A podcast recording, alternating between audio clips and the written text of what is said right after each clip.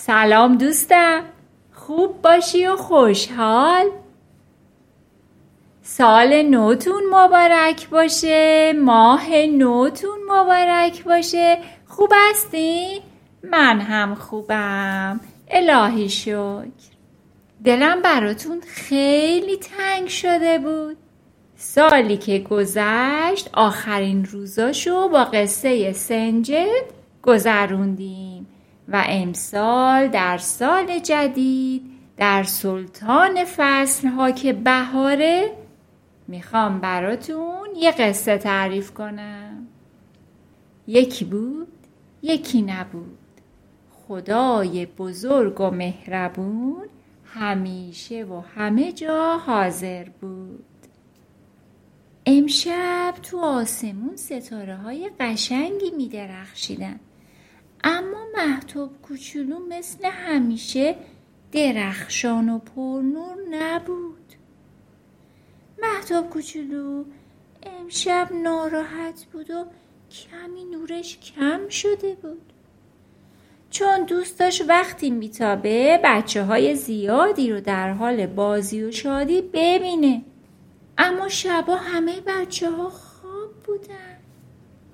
محتاب کوچولو تو همین فکر بود که به پایین نگاه کرد و دید چراغ خونه های زیادی روشن شده و هر لحظه چراغای بیشتری هم روشن میشه. تعجب کرد. تصمیم گرفت بیاد پایین و ببینه چی شده که همه بیدار شدن. محتوب کوچولو پایین اومد. نزدیک پنجره خونه ای شد.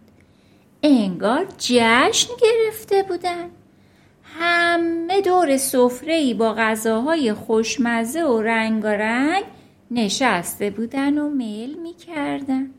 ستاره کوچولو که اشک خوشحالی تو چشمای محتاب رو دید به کنارش اومد و گفت مگه نمی‌دونی ماه رمزون شروع شده و دوستای زیادی همراه بیدار هستن. همیشه دوست داشتی وقتی میتابی بچه های شاد رو ببینی و لذت ببری. این ماه به آرزوت می‌رسی. محتاب خانم که هنوز متعجب بود پرسید ماه رمضان چه ماهیه؟ ستاره کوچولو گفت پدرم برام گفتن که ماه رمضان ماه مهمونی خداست. همه مهمون خدا هستن. قبل از اذان صبح بیدار میشن و با همدیگه جشن می‌گیرن و سحری می‌خورن. بعد از خوردن سحری مقوی و خوشمزه با خدای مهربان راز و نیاز می‌کنن و از خدا بابت همه نعمتاش تشکر می‌کنن و تو شب چیزی نمی‌خورن تا زمان افتار برسه. محتاب خانم گفت چه مهمانی عجیب و قشنگی. علت این کار چیه؟